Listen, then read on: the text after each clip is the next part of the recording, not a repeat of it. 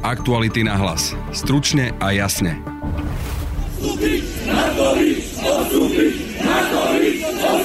Na výročie sedemnásteho novembra pochodovalo na proteste proti vláde Igora Matoviča a proti epidemiologickým opatreniam podľa odhadov desať až pätnásť tisíc ľudí. A to napriek zákazu zhromažďovania. Na pódiu rečnili Kotlebovci, pred parlamentom aj predseda Smeru Robert Fico. Ak chceme túto vládu vymeniť demokratickým, právnym spôsobom, nie ulicou, ako to robili oni. Pozreli sme sa na to s bezpečnostným analytikom a expertom na extrémizmus Danielom Milom. Ako niekedy mi to pripomína ako nejaký zlý vtip, že stretne sa na námestí fašista, komunista, konšpirátor. Čo tam robia? Oslavujú sedemnásteho november. Včerajšie protesty komentovali aj minister vnútra Roman Mikulec. Momentálne prebiehajú ďalšie analýzy vo vzťahu aj k začiatiu trestných stíhaní, k začiatiu priestupkových konaní. Minister zdravotníctva Marek Krajčí a premiér Igor Matovič. Si v živote v podstate november nepripomínali, považovali ho za prevrat. Richard Sulík pripravuje vlastný protipandemický plán, tak ako ho na to vyzval premiér Igor Matovič. V závislosti od výšky toho skóre, v akom regióne majú platiť aké opatrenia. To znamená, nebudeme mať jednu sadu opatrení, ktorá bude rovnako platiť pre celé Slovensko. No a budete počuť na to aj reakciu predsedu vlády. Počúvate podcast Aktuality na hlas. Moje meno je Denisa Hopková. Protivládne protesty prilákali na výročie sedemnásteho novembra devätnásťstoosemdesiatdeväť podľa odhadov desať až pätnásť tisíc ľudí. A to napriek tomu, že platí zákaz zhromažďovania a mnoho z účastníkov nemalo ani rúška, ktoré sú povinné. Matovič, odstúpiť! Matovič, odstúpiť! Matovič, odstúpiť! Matovič, odstúpiť! Protestovalo sa pred úradom vlády, prezidentským palácom, ale aj budovou parlamentu. Veď sa len pozrime na nich, čo robia! Každý deň, každý boží deň šľapu po zákonoch, šľapu po ľuďoch, porušujú práva a čo je najhoršie, absolútne rozdrvili právny štát. Na pódiu pred palácom rečnil okrem poslancov el es en es napríklad aj šéf slovenských komunistov Jozef Hrdlička. Polícia počas protestov na istý čas zadržala poslanca el es en es Andreja Medveckého, ale neskôr ho pustila. Svoj vlastný protest voči vláde mali aj poslanci Smeru na čele s Robertom Ficom. Ak chceme túto vládu vymeniť demokratickým právnym spôsobom, nie ulicou, ako to robili oni, tak je to možné len cez demokratické, parlamentné, priame a férové voľby. Ja za takéto voľby som a čím skôr na Slovensku budú, tým lepšie. Ľudia, ďakujem, že ste prišli a nech žije štátny sviatok sedemnásteho november. Ďakujem pekne. Prosím, nenechajte sa zastrašiť. Toto je úplne neuveriteľné, že na sedemnásteho novembra vás zastrašujú politici, čo máte alebo nemáte robiť. Preto, kto máte chuť ísť ďalej, môžete kľudne ísť. Chodte, pripojte sa k tým ostatným protestom, ale prosím, pokojne, pokojne a kľudne, pretože pokoj a kľud táto krajina potrebuje. Na protivládne protesty dnes reagoval aj minister vnútra Roman Mikulec. To zranenie bolo spôsobené pyrotechnikou a črepina z tej pyrotechniky spôsobila zranenie tesne vedľa oka. Takže ja som rád, že, že sa nestalo nič vážnejšie a, a policajt je v poriadku. Znova opakujem, je to len potvrdenie toho, čo sme hovorili, že jednoducho tie prejavy nespokojnosti, protesty nemali nič spoločné s nejakým pokojným a kľudným prejavovaním nálad, ale bolo to spojené s, naozaj s cieľom vyvolať nejaké nepokoje, hádky, bitky a podobné veci. My to už momentálne prebiehajú ďalšie analýzy vo vzťahu aj k začiatiu trestných stíhaní, k začiatiu uh, priestupkových konaní a uh, tak, jak som povedal aj ráno, my budeme v tomto postupovať rázne. Sú to nezodpovední ľudia, tak uh, jednoducho ľudia, ktorí sú normálni a čestní a zodpovední, tak tie rúška nosiť budú, pretože nechránia nikoho, to nie je o pokutách. To nie je o tom, že my tu teraz povieme, že za to dostanete pokutu, to je o vlastnom svojom zdraví. Tak jednoducho áno, my urobíme všetko preto, aby sme čím udelili pokutu. Samozrejme, že netreba pod tým si myslieť, že teraz všetci, všetci tí ľudia, ktorí tam boli, budú identifikovaní a, a dostanú pokutu. To asi celkom chápete, že to nie je možné. Môžu zhoršiť epidemiologickú situáciu ľudia, ktorí nemali na včerajších protestoch rúška. Aj na to dnes odpovedal minister zdravotníctva Marek Krajčí. Nad týmto sa zamýšľajú ľudia po celom svete. Veci po celom svete, že ako je možné, že veľmi podobné opatrenia v jednej krajine sú účinnejšie, úspešnejšie ako v druhej krajine. A ja si myslím, že odpoveď je práve v tom, že koľko tých rebelujúcich ľudí v tej ktorej krajine sa nachádza, teda ľudí, ktorí nie sú konformní s opatreniami a nedodržujú epidemické opatrenia. Čím tá krajina čelí ťažšie dezinformačnej kampani, čím je v tej krajine viac ľudí, ktorí spochybňujú opatrenia vlády a, a, a epidemiológov, tým tá krajina musí nastavovať tvrdšie opatrenia vo všeobecnosti, aby udržala ten vírus pod kontrolou. To, čo sa tu dialo včera, je len dôkaz toho, že v našej krajine rôzne živly a žiaľ aj politici uh, eskalujú túto nekonformnosť k opatreniam, ktoré zavadzajú autority a ktoré sú zjavne úspešné a spôsobujú len to, že celá krajina tým bude trpieť, pretože ľudia, ktorí dodržujú opatrenia, to nebude dostatočné a budeme musieť príjmať tvrdšie opatrenia, aby sme replikáciu toho vírusu v našej populácii vedeli obmedziť na, tak, na takú mieru, aby nám potom neskôr nekolabovali nemocnice. No a včerajšie protivládne protesty komentoval aj predseda vlády Igor Matovič.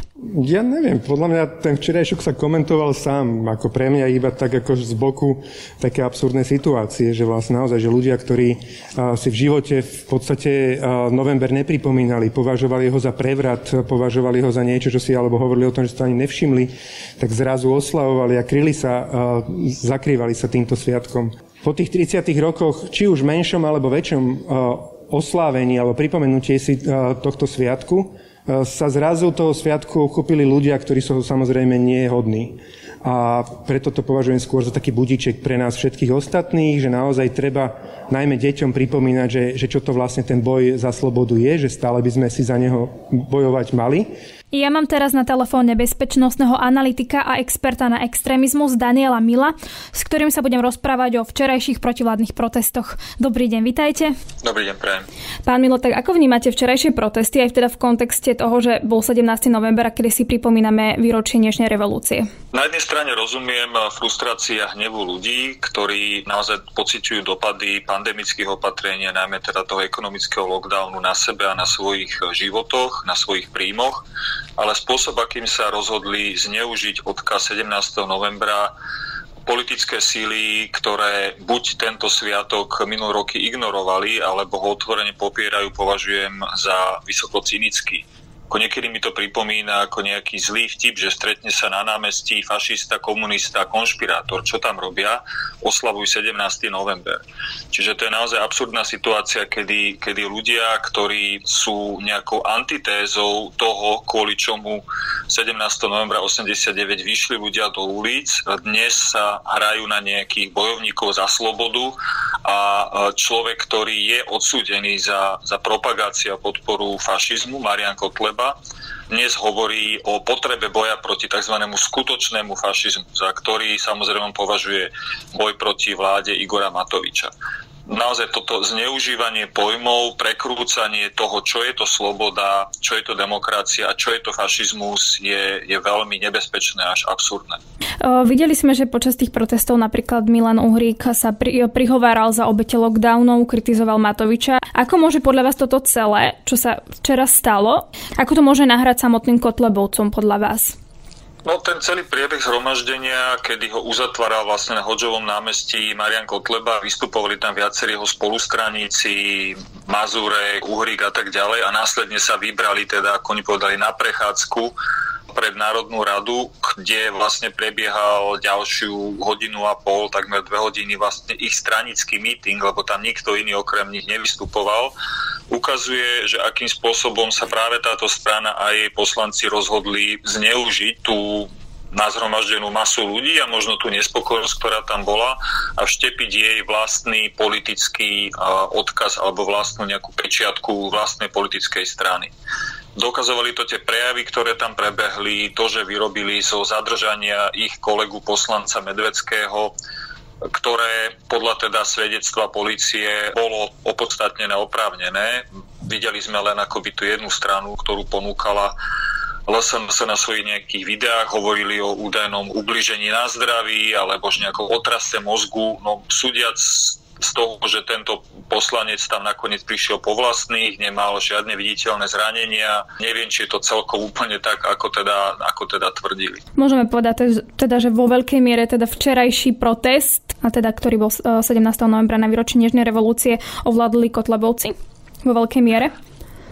Vo veľkej miere áno. To, čo bolo naozaj zaujímavé, že, že v tom pôvodnom pláne to asi tak ani tí zvolávatelia neočakávali, keďže zvolávali viaceré rôznorodé prúdy a skupiny od, od bývalého poslanca Marčeka cez rôzne hooligan skupiny až po stranu Smer, ktorá sa robila hodinu predtým vlastné zhromaždenie. A na záver vlastne bývalý premiér Fico odporúčil svojim priaznivcom, aby teda sa pridali k tým ostatným protestujúcim, ktoré boli pod taktovkou antisystémových síl a ktoré nakoniec ovládla el es en es. No ako vnímate to, že Robert Fico v podstate povedal ľuďom, že teda chodte aj s tými ostatnými a bolo teda vopred známe, že budú tam ultras, budú tam teda Kotlebovci a mnohí ďalší? No v tom okamihu asi si povedal, že, že pre neho je dôležitejšie byť súčasťou nejakého protestného hnutia proti vláde, proti vláde Igora Matoviča a vlastne využiť tú vlnu nespokojnosti a nejakým spôsobom sa na nej zviesť. To, že tým pádom sa de facto spája s, so stranou el es en es a s jej predstaviteľmi mu asi v tej chvíli vôbec nevadilo. Dokonca v tom dave na samotnom Hodžovom námestí údajne boli videní viacerí predstavitelia Smeru-es dé. Prekvapilo vás to zo strany Roberta Fica alebo strany Smer, alebo vás to neprekvapilo? No, môžem tomu prikladať rôzne, rôzne významy, pozerajúc sa na tú sériu zatknutí vysokých bývalých predstaviteľov policajného zboru a tie závažnosť tých obvinení, z ktorých, z ktorých sú obvinení. To môže byť čistá taktika zo strany Roberta Fica, snahe odlákať pozornosť, zapáčiť sa inému typu voličov, takisto pozerajúc na prieskumy verejnej mienky, tie ich doterajšie aktivity príliš asi im veľa hlasov nepriniesli, čiže môže to byť nejaká naozaj snaha akoby zapáčiť sa antisystému, s ktorým Smer-es dé začal koketovať už dávnejšie, najmä teda osobou Luboša Blahu, ktorý s obsahom svojej komunikácie a tým, čo vlastne šíri a produkuje na sociálnych médiách, sa jednoznačne približuje k antisystému. Vy si myslíte, že tí samotní poslanci tomu veria, čo hovoria, alebo je to v podstate len nejaký spôsob, ako sa postaviť voči vláde Igora Matoviča a zaujať teda možno inú masu ľudí? Ja si myslím, že skôr tá druhá varianta je pravdepodobná, že časť politikov vidí, že ľudia počúvajú na takéto názory a naratívy. Existujú prieskumy verejnej mienky, ktoré preukazujú dlhodobo, že Slovensko a Slováci majú vyšší sklon veriť rôznym druhom konšpirácií. A z toho dôvodu si myslím, že tí politici akoby zacítili, že tuto je skupina potenciálnych voličov, ktorých sa snažia oslovovať tým, že im budú potvrdzovať akoby tie ich presvedčenia alebo, alebo im nabiehať v tomto smere. Videli sme na tom proteste, že samotní Kotlebovci vyzývali ľudí k tomu, aby boli slušní a nehádzali delobuchy a neprovokovali. Čo za tým vidíte vy? Ako na jednej strane to musím kvitovať, akože nech mám akýkoľvek politický názor na túto stranu je predstaviteľov, to, že svojich či už priaznicov alebo tých ľudí, ktorí tam prišli, dokázali udržať v nejakých priateľných mantineloch a medziach, odhľadnúť od toho teda, že bol zákaz zhromažďovania, bolo tam nejakých štyri až päť tisíc ľudí. Táto taktika podľa mňa ukazuje na to, že sa budú snažiť zopakovať akoby vlnu protestov z dvetisícosemnásť. Za slušné Slovensko, ktorá bola práve typická, charakteristická tým, že tam nedochádzalo k akýmkoľvek násilnostiam zo strany protestujúcich. A práve časté používanie aj, aj spojení, ako že sme slušní občania, majú sa slušne chovať, nemajú sa nechať vyprovokovať. Toto podľa mňa ukazuje na to, že sa poučili z priebehu protestu sedemnásteho desiateho, kde, kde práve skupina násilných protestujúcich z radov hooligans naozaj vyvolala ten konflikt, muselo to byť nasadené to vodné dielo. Toto ukazuje akoby na, na pochopenie tej stratégie, ktorú, ktorú potrebujú, aby si udržali nejakú alebo akúkoľvek mieru verejnej podpory. Videli sme tam aj na fotografiách, lebo vieme, že nejaké teda zranenia mali aj samotní policajti, aj tam boli teda tie rôzne pokriky, ako Matovič je vírus, a, alebo aj teda nadávky. Nepovedal som, že to je slušný protest, ako tie vulgarizmy, ktoré tam boli skandované, vykrikované počas celého priebehu a samozrejme došlo k nejakým menším šarvátkam, k hádzaniu predmetov na policajtov, najmä teda pred úradom vlády, dokonca na konci aj pred Národnou radou sa snažila časť protestujúcich vniknúť do Národnej rady. Ale oproti priebehu protestu z predmesiaca, tento bol, bol pokojnejší. Nepovedal by som, že bol úplne bez nejakých problémov. Bolo tam vidieť snahu tých organizátorov akoby zabrániť nejakému väčšiemu konfliktu, uvedomujúci, že v tom momente by prišli o akúkoľvek väčšiu verejnú podporu. Vy ste expert na extrémizmus. Ako vyzerajú také protesty ex- extrémistov, respektíve videli ste tam niečo podobné na týchto? Viete to nejakým spôsobom porovnať? No, v niečom to pripomínalo ten protest dvetisícpätnásť, protest, ktorý sa volá, myslím, že Stop islamizácii Európy, ktorý zhodou okolností, alebo možno nie zhodou okolností, ale to celkom symptomatické, že zorganizovala podobná skupina rôznych kráne pravicových zoskupení, pravicových extrémistov, ktorí pochodovali tiež vtedy proti teda údajne chystanej islamizácii Európy, čo opäť bol nezmysel, bolo to v čase vrcholiacej migračnej krízy. A takisto tam došlo k nejakým násilnostiam, k, k útokom vtedy na, na medzinárodné mountainbikeové preteky, ktoré sa konali v Bratislave časťou tých protestujúcich. Takisto tam zaznievali rôzne absurdné obvinenia, prejavy zo úst tých istých osôb. Vystupoval tam aj Marian Kotleba vtedy a niektorí jeho ďalší, neskorší politickí súputníci. Tá podobnosť je možno aj v tom, že, že vtedy takisto existovali nejaké reálne obavy časti obyvateľov z toho, že ako tá migračná kríza dopadne, či to štát zvládne, či naozaj sa tu nejaká vlna migrantov neprevalí cez Slovensko, ako sa to snažili aj niektoré médiá alebo dezinformačné médiá si hlavne vykreslovať. A dnes je tu situácia podobná, len to teraz nie sú migranti, ale je to, je to vírus a tie opatrenia s tým súvisiace. Mnohí teda aj argumentujú, že sme slušní ľudia, prišli sme len protestovať proti vláde, nerobíme nič zlé. Podľa vás môžeme povedať, že sú to slušní ľudia, ktorí keď sa pridajú vlastne k skupine, kde sú, sú ultras a mnohí takíto provokatéri a keď videli, že ako to vyzeralo ten mesiac dozadu, ten protest, kde lietali dlažobné kocky a podobne? Tak to, že tam sa rozhodli prísť, je znamením toho, že, že buď tí ľudia naozaj sú presvedčení o, o tom, že tá situácia je v ich prípade, v ich živote, v ich okolí natoľko vážna, že, že považujú toto za tak dôležité a rozhodli sa teda nedodržiavať aj ten zákaz zhromažďovania, všetky tie ostatné opatrenia, k čomu ich na druhej strane vyzývali viacerí politici a tých politikov, ktorých tam pozývali, bolo, bolo veľmi veľa. Samozrejme, je to naozaj nejakým svedectvom tej narastajúcej frustrácie a hnevu, ale zároveň možno akoby tej normalizácie. To, že v čase, v čase pandémie, v čase, kedy sa zo, z medicínskych, zo zdravotných dôvodov neodporúča stretávať sa vo väčších skupinách, príde do ulic a protestovať a pochodovať niekoľko tisíc, desať, hovorí sa až pätnásť tisíc ľudí, mnohí z nich bez rúšok. Samozrejme je akoby aj nejakým svedectvom o tom, ako široko rozšírené sú rôzne vymyslené falošné predstavy o tom, že, že COVID údajne neexistuje a že, že vlastne žiadne také nejaké medicínske rizika v tomto prípade nehrozia. Mala podľa vás polícia zasiahnuť voči tým demonštrantom, ktorí prišli s tým, že teda je zákaz zhromažďovania sa, mnohí nemali rúška? A ako hodnotíte vlastne všetko to, čo robila polícia teda na mieste? Ja si myslím, že vzhľadom na okolnosti a ten počet demonstrujúcich to polícia zvládla veľmi dobre. Musíme si naozaj uvedomiť, že k čomu by došlo, ak by polícia začala striktne vymáhať napríklad zákaz zhromažďovania voči niekoľko tisícovému davu. S najväčšou pravdepodobnosťou pri nejakom, neviem, predvádzaní, identifikovaní, udelovaní blokovej pokuty za nenosenie rúška by tam došlo k nejakým násilným stretom a toto podľa mňa bolo aj nejaké očakávanie e, tých ľudí, ktorí zvolávali tieto protesty. Som toho názoru, že, že oni naozaj chceli vyvolať nejaký takýto konflikt a čakali na nejakú zámienku, pretože vtedy by naozaj ten, tá symbolika sedemnásteho novembra, dňa boja za demokraciu a, a nejaké zábery skrvavených, dobitých ľudí fungovali veľmi silný, silno ako nejaký mobilizačný moment a bolo to vidno aj z toho, akým spôsobom sa snažili nafúknuť vlastne ten incident z Hodžového námestia, kedy, kedy polícia vlastne predviedla a nakrátko zadržala poslanca Medveckého.